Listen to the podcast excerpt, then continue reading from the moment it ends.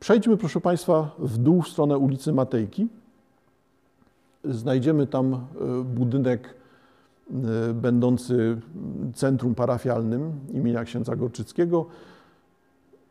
To zapewne celowy też ukłon w stronę tradycji, wprowadzenia tutaj e, nazwiska, czy uczynienie patronem Gorczyckiego, znanego kompozytora późnego baroku. To też jest tym, tą wielogłosowością, o której wspominaliśmy, ale zauważcie Państwo, teraz wróćmy do naszych ustaleń. Czyli patrzymy na bryłę centrum Gorczyckiego. I już wiemy, że modernizm, już wiemy, że postmodernizm, już wiemy, że brutalizm, ten brutalizm tutaj znowu będzie bardzo wyraźnie na pierwszym planie, jak gdyby, poprzez znowu tą dominację płaszczyzn metalowych. Przypominam, że stoimy teraz tyłem do kościoła świętego Jacka. Z lewej strony mamy plebanię i patrzymy na bryłę tego nowoczesnego centrum. W niewielkim stopniu, czy częściowo, e, ta, ten brutalizm metalu e, zostaje złamany przez wprowadzenie przeszklenia od poziomu tego budynku e, w górę na 3 metry, tak, tam ocenię znowu jak amator, jako amator 3-3,5 metra. Prowadzone jest jednolite przeszklenie z e, niewielkimi elementami pomiędzy płaszczyznami szklanymi i elementami metalowymi łączącymi powierzchnie szklane. No bo zauważcie Państwo, że jeżeli zastosowalibyśmy tu kategorię brutalizmu, no to mamy brutalizm w postaci blachy, tak, metalu, znowu tego utlenionego metalu rdzy, ale też e, brutalizmem będzie to szkło, no bo wszystko, co odwraca naszą uwagę od funkcji budynku, od konstrukcji budynku, a skupia naszą uwagę e, na materiale, który zastosowano do konstrukcji, jest brutalizmem. No to w takim razie mamy brutalizm. Proponuję, żebyście Państwo stanęli tyłem do plebanii, tak aby ten budynek e, centrum Gorczyckiego mieć po lewej stronie e, i popatrzeć teraz na budynek kościoła. Ćwiczeniem ciekawym teraz byłoby poprowadzenie sobie wyobraźni linii przedłużających linię centrum Gorczyckiego. E, przez linię centrum Gorczyckiego rozumiem zarówno dominujący tutaj pion w tym najwyższym punkcie, na styku dwóch ścian, tej przeszklonej i ten z wejściem do budynku. I będziemy widzieli, że ten tym razem wyrazisty pion układa nam się w no, geometryczną, geometryczny ciąg linii, będących niczym innym jak strzałką. Czyli patrzymy teraz na krawędź budynku pomiędzy wejściem a przeszkleniem i opadające y, dwie linie dachu. Jeżeli tak na to popatrzymy, no to widzimy przed sobą pion i dwie linie wieńczące kształt strzały. No więc proszę Państwa, proszę zauważyć, czemu to jest e, postmodernizm, albo czemu to jest dekonstruktywizm. E, no bo e, niby wyjęty mamy ten sam pomysł. Czyli Kościół Świętego Jacka swoimi wieżami ma przypominać o kierunku w górę przypominać o tym, że celem człowieka jest dążenie w górę. Wiemy, ale teraz zauważcie Państwo, że to, co jest tam ukryte w kościele świętego Jacka, no bo trzeba jakby zrozumieć, że te wieże są nie dla piorunochronu, zegara i dzwonów, to nie o to chodzi w tych wieżach, tylko o to, żeby przypominać, że są te dwa podstawowe przykazania, tak, przykazanie miłości Boga i bliźniego, jako dwa, dwie zasady, które gwarantują życie wieczne człowiekowi religijnemu, no to tutaj zamiast budowania tej wieży mamy wprowadzony geometryczny zarys strzały, która jest niczym innym jak znakiem, jeżeli wolimy znakiem, jeżeli wolimy alegorią, symbolem, który pokazuje nam to samo. Twoim celem nie jest życie doczesne, nie jest życie e, cielesne, nie jest życie codzienne, tylko pamiętaj o tym, co jest dążeniem w górę. Pamiętaj o tym, że musisz się rozwijać, doskonalić, że zmierzasz do tego, co wieczne, pełne, doskonałe, boskie wreszcie. Że chodzi o nieśmiertelność duszy, mówiąc jeszcze, in, jeszcze prościej. No ale zauważcie Państwo, że ten kształt znowu dla mnie jest dekonstruktywistyczny, ponieważ jeżeli popatrzymy na równowagę elementów, to jest ona już inną opowieścią. Co dominuje w bryle neoromańskiej Kościoła Świętego Jacka? No, dominują te dwie wieże. One są tutaj narzucającym się elementem architektonicznym, najwyraźniejszym, widocznym z każdej strony i widocznym z daleka. E, a patrzymy, wróćmy teraz wzrokiem e, do bryły Centrum Goczyckiego. E, ta bryła nie ma tej oczywistości. To trzeba zobaczyć strzałę, która tutaj jest zawarta, zobaczyć, że chodzi o ten kierunek w górę, a nową opowieścią będzie zastanowienie nad tym, czy ten kierunek jest osiągalny, czy jest możliwe dążenie w górę, jeżeli jesteśmy tak mocno docześni. Zauważcie Państwo ciężar tej bryły, jej przysadzistość, jej jednak taki mocny, fundamentalny charakter, to, że ona mocno jest oparta na ziemi, jest ogromną przeciwwagą dla wspomnianego przeze mnie zarysu linii tej strzały kierującej nas w górę. Czyli co by było tutaj pomysłem, językiem, nowoczes, pomysłem e, na tłumaczenie teraźniejszości, pomysłem na język, który ma coś mówić, przekazywać, wyjaśniać współczesnemu człowiekowi.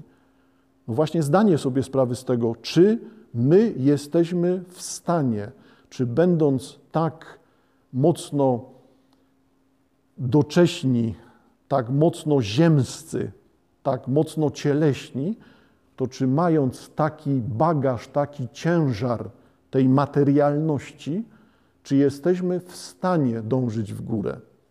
No i teraz nowością tutaj, tym nowym pomysłem architektonicznym jest no, zadanie tego pytania, czy się da, ale odpowiedzi tutaj są niejednoznaczne. No bo z jednej strony możemy powiedzieć, nie da się.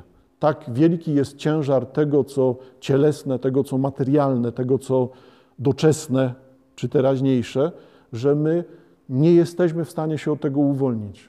Ta monumentalność, ta przysadzistość, to, że tkwimy tak mocno zakorzenieni w świecie materii, sprawia, że nawet jeżeli zdajemy sobie sprawę z tego, że istnieje kierunek w górę, istnieje kierunek w stronę wieczności czy nieśmiertelności duszy, to jednak okaże się, że nie jest on dla nas możliwy. Wiemy, że istnieje, ale z powodu tego ciężaru nie jest on dla nas osiągalny nie uda nam się uwolnić od cielesności, od materialności.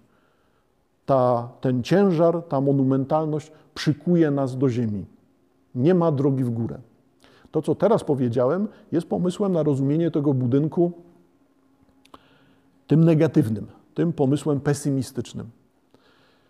Rozważanie, które teraz, rozważanie, uwagi, które teraz wygłaszam, e, one może to będzie zaskakujące, może nie, no ale wynikają z tej tradycji, którą mamy za sobą, z tej dwutysiącletniej, już ponad dwutysiącletniej tradycji, która obraca się wokół krzyża. Napięcia, o których teraz mówiłem, są napięciami, które wynosimy z krzyża. Spójrzcie Państwo jeszcze raz na ten budynek, budynek Centrum Goczyckiego, na ten kształt, który nazwałem strzałką. Zobaczcie Państwo jakby ciąg dalszy. Czyli w kształcie tego budynku możemy odkryć wielokrotnie zawarty, wielokrotnie zamknięty kształt krzyża. Tylko punktem wyjścia, żeby to było czytelne, to co teraz powiedziałem, czytelne wizualnie, jest zdanie sobie sprawy z tego, że ten budynek nie kończy się na poziomie kostki brukowej, którą tutaj widzimy. My patrzymy teraz na połowę tego budynku. Druga połowa tego budynku to jest cała ta część, która znajduje się poniżej tego umownego poziomu zeru, poniżej kostki brukowej. Druga taka sama kubatura, ta sama przestrzeń zamknięta jest poniżej poziomu gruntu.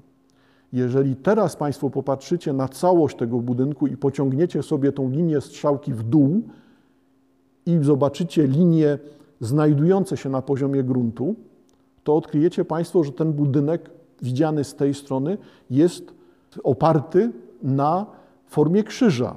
Proszę sobie wyobrazić tą dalszą część budynku w dół. Widzimy wtedy pionową linię, przedłużamy sobie tą strzałkę w dół i mamy pionową część krzyża, hmm, wertykalną część krzyża i patrzymy na linie wyznaczone przez posadzkę, przez ten poziom zero budynku, y, boczne ramiona krzyża, dające nam część wertykalną krzyża.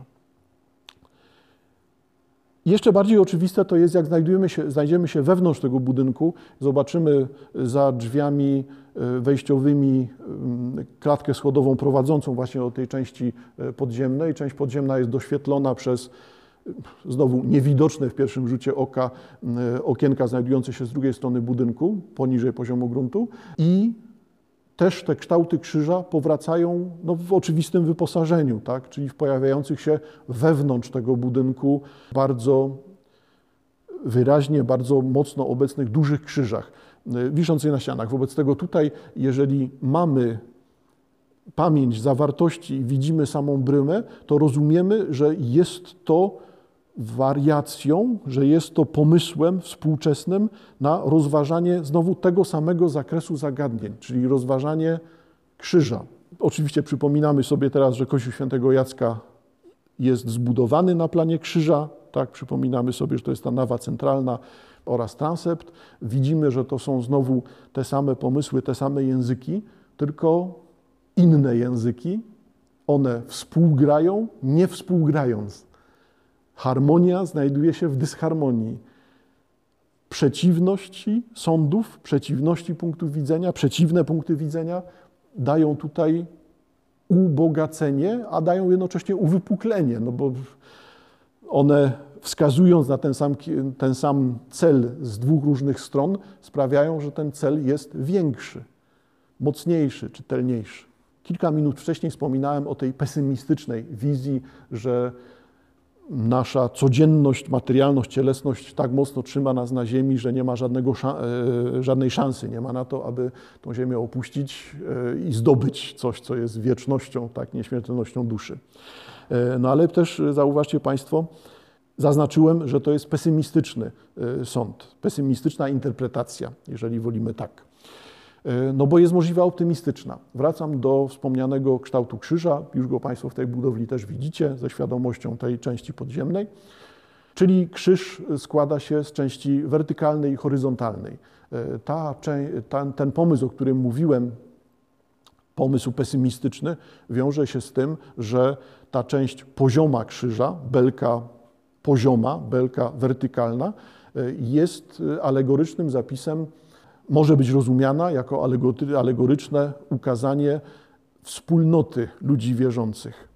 Z racji tego, że jesteśmy w tej wspólnocie, jesteśmy w tej teraźniejszości, rozumianej też jako materialność, doczesność, cielesność, to jest tabelka pozioma, tak, wyobrażenie nasze jest takie samo, czyli to się wiąże z tym, co poziome, czyli tym, co doczesne, tym, co teraźniejsze. No i widzimy tą belkę wertykalną, belkę pionową. Belka horyzontalna, wspólnota, grupa, teraźniejszość, cielesność, belka pionowa, czyli kierunek wertykalny, czyli mamy ten wymiar w górę, rozumiany w górę jako dążenie do ideału doskonałości, nieskończoności, nieśmiertelności, wiecznego pobytu duszy z Bogiem, czyli dążenie do Boga. To jest to tradycyjne rozumienie krzyża w całym chrześcijaństwie i właśnie ono może być rozumiane na dwa sposoby.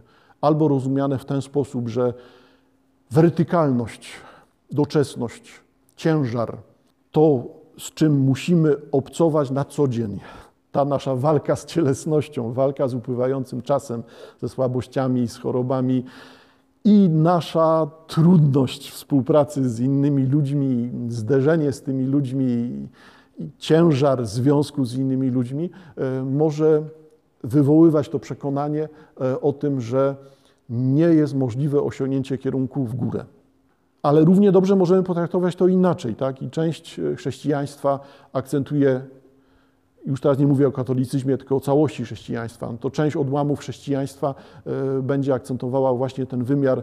Nie ma możliwości dostania się w górę, to Bóg wybierze sobie bardzo określoną ilość zbawionych i oni są już dawno określeni, nazwani, zapisani. Nie ma żadnej szansy, żeby do tej grupy się dostać.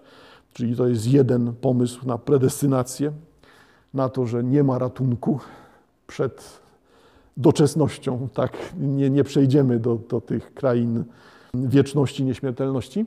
Ale inne odłamy chrześcijaństwa pokazują, że drogą do wieczności, drogą do nieśmiertelności jest wyłącznie teraźniejszość, wyłącznie związek z innymi ludźmi i wyłącznie dążenie do Boga przez działanie, przez osiągnięcia, jak Państwo wolicie, przez dobre uczynki, jeżeli tak przyjmiemy sobie język katechizmowy. Wobec tego nasza aktywność materialna, cielesna, rozumiem tutaj po prostu fizyczność świata, czyli nasze zaangażowanie fizyczny, materialny kształt świata jest jedyną drogą prowadzącą do wieczności. Czyli do wieczności nie dojdziemy tylko po tej belce wertykalnej. Istnienie nas w horyzontalnym aspekcie, w tej horyzontalnej belce, jest jedyną drogą w górę. Czyli jedynie uzmysłowienie sobie wartości tego, co doczesne, cielesne, materialne, jedyne, jedynie nasze zaangażowanie w tak rozumianą rzeczywistość pozwala na to, żeby tą rzeczywistość przekształcać, przemieniać. Zapewniam Państwa, że nie wygłaszam teraz żadnych herezji i, i tylko z racji braku czasu nie jestem w stanie tego dokładniej uzasadnić. Zainteresowanych odsyłam do własnych poszukiwań, własnych lektur. Trzeba sięgnąć Pierwsza sprawa z brzegu do e, koncepcji e, Eucharystii funkcjonujących w katolicyzmie i tam znajdziecie Państwo jakby podobne komentarze albo w inny sposób komentowane będzie to samo zagadnienie. Ja muszę to teraz zamknąć. Wracamy do naszego nowoczesnego e, budynku i zauważcie Państwo, że jeżeli teraz rozumiemy zawarte tutaj te podstawowe kształty związane ze znaczeniem bryły, znaczeniem tego, co na górze, tego, co na dole, tego, co widoczne, tego, co ukryte, no bo tutaj pamiętajmy o tym, że to jest cała ta bryła, łącznie z tą częścią podziemną, jeszcze raz przypomnę, no to zauważcie Państwo, że e, przedłużenia linii, które tutaj widzimy, również tych linii pod kątem, e, one będą nawiązywały rozmowę e, z liniami, które widzimy w bryle kościoła, czyli tam, gdzie widzimy zadaszenia, różne elementy zadaszenia bryły kościoła, które też będą możliwe do przedłużenia jakby wyobraźni poprzez linię, to zobaczymy, że z tego powstaje taka siatka łącząca te bryły, nie dzieląca. Tutaj wyraźnie pomysłem y, nowoczesnego architekta jest to, żeby łączyć, to, żeby harmonizować i tą harmonię osiąga. Tylko osiąga nie harmonię poprzez, poprzez to, że jeszcze raz przypomnę, e, zbuduje kopie neoromańskie budynki, e, tylko wprowadzi nowy język, nowy sposób wypowiedzi dotyczący tego samego zagadnienia. I poprzez inny język wzbogaca nam to zagadnienie. Tak? Już zostawmy sobie te metafory e, wspólnego mianownika. Proszę Państwa, jeżeli tak popatrzymy na te bryły, to ta jedność przeciwieństw, ta harmonia w dysharmonii powinna dla nas stać się naturalnym językiem. Zauważymy tu jeszcze jedno rozwiązanie, teraz już na koniec e, podróży, jeszcze jedno rozwiązanie, które też jest rozwiązaniem cylowym.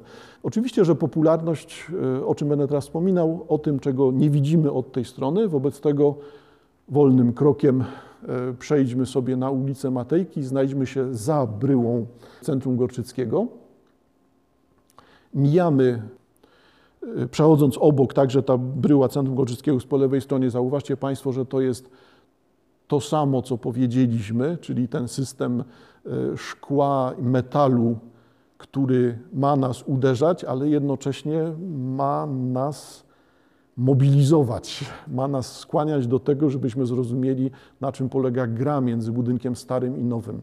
Przypomnijcie sobie Państwo wszystkie te uwagi, które były do tej pory i zauważcie Państwo, że to nie jest odmienne. To jest tak, jakby tą samą pieśń śpiewać w dwóch językach. Ale pieśń jest dalej ta sama, melodia jest dalej ta sama, tylko języki są całkowicie inne. Opuszczamy teren kościoła i wyjdźmy na ulicę Matejki, przejdźmy na drugą stronę ulicy. Teraz Państwo zauważycie, że bryła centrum Goczyckiego znikła. Oczywiście, że widzimy elementy ścian bocznych, widzimy minimalną część ściany bocznej, tej równoległej do ulicy Matejki, całego budynku. Wiemy już, że ten budynek ma kubaturę podziemną, taką samą jak ta nadziemna. A skąd bierze się ta uwaga o zniknięciu? No bo dominującym teraz elementem staje się ten zielony dach. Sama bryła znika. Co jest, proszę Państwa, takim y, pomysłem prostym na zrozumienie celu takiego właśnie rozwiązania? Zauważcie Państwo, że wszystkie te uwagi, które padały przez ostatni czas, to są uwagi od środka. No, podam poza wstępem oczywiście. E, czyli rozumienie tych budowli nowych, rozumienie dialogu prowadzącego przez budynki nowe z budynkiem tradycyjnym, tym budynkiem neoromańskim, jest możliwe, gdy znajdujemy się wewnątrz założenia. Ta architektura staje się czytelna od wewnątrz. Na zewnątrz nie widać tego założenia. Możemy teraz dyskutować, że tam, a bo zasłonięto, zasłoniło nam to część budynku, albo zasłoniło nam to drogę prowadzącą do wejścia głównego. No, zasłoniło tak, ale uniewidoczniło samo to założenie. Tutaj nie ma tych znaczeń, o których ja mówiłem. Zauważcie Państwo, że teraz będzie nam to się zlewać, ponieważ Patrzymy teraz na e, absydę nawy głównej, patrzymy na centrum Goczyckiego, znajdujemy się po drugiej stronie ulicy Matejki e, i teraz czytelne staje się to, że e, boczne ściany centrum Goczyckiego nawiązują do bocznych ścian naw, są jakby kontynuacją, czy są po prostu równoległymi elementami do ścian bocznych. Teraz kąty, które Państwo widzicie, czyli nachylenie części bocznych tego zielonego dachu, tam gdzie widzimy elementy metalowe, znowu funkcjonuje jako powtórzenie nachylenia z bryły neoromańskiego kościoła. Czyli tutaj mamy coś, co jest całym tym zespołem pomysłów, jak sprawić, żeby uniewidocznić, jak sprawić, żeby to znikało, nie dominowało. Również to pochylenie tej ściany podziemnej części, ściany równoległej e, do ulicy Matejki, pochylenie jej krawędzi, też sprawia, że to jest coś, co e, stara się, mamy wrażenie, że to odchodzi, ukrywa się, zapada ta konstrukcja. To jest znowu celowy pomysł na to, e, jak uniewidocznić tą bryłę. Dlaczego o tym uniewidocznianiu mówię?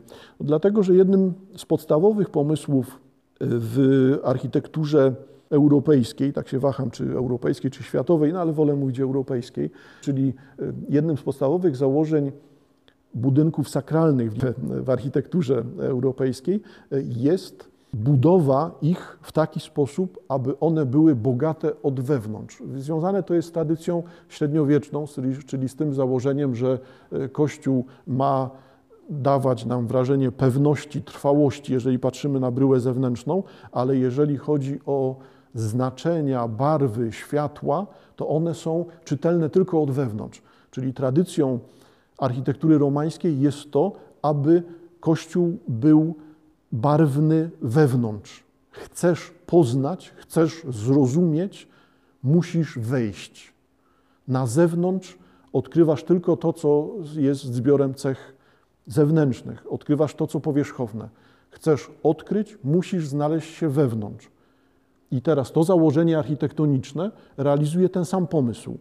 Chcesz zrozumieć harmonię, dysharmonię, dialog, dyskusję, wielogłosowość, melodyczność tego założenia, musisz znaleźć się po drugiej stronie.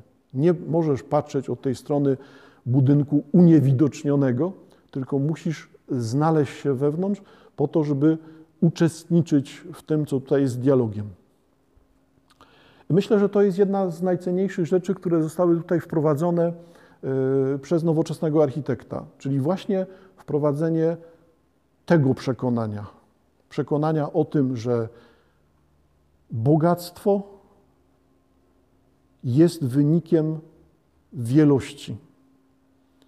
Jakakolwiek jednowymiarowość, jakikolwiek pomysł na to, że liczy się tylko jeden głos, jeden punkt widzenia, jest błędem. Nie na wykluczeniu, nie na jednogłosowości polega to, co sakralne. To, co wieczne, to, co jest pomysłem na to, jak opowiadać o nieskończoności, doskonałości, o Bogu, wymaga tego, żeby rozumieć wielogłosowość.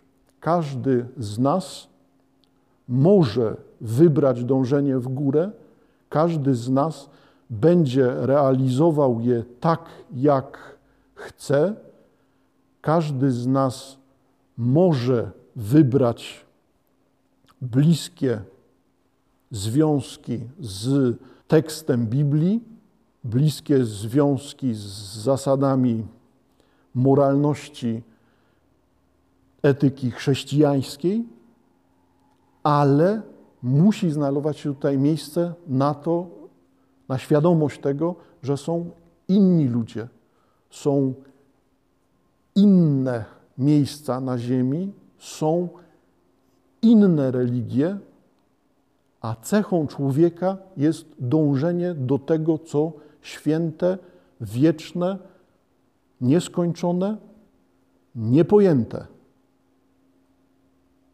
I w harmonii tych wielu dążeń, harmonii tych wielu pomysłów, w harmonii, która realizowana jest przez przeciwności, przez dysharmonię, wygląda na to, że w tym właśnie miejscu odkrywamy coś, co może być opowieścią o współczesnej sakralności, więc również i o współistniejących wielogłosowych religiach, którym wszystkim chodzi w rzeczywistości o to samo. Ale wymaga to tego, żeby wejść, żeby zacząć myśleć, zacząć odkrywać coś dla samego siebie. Do usłyszenia.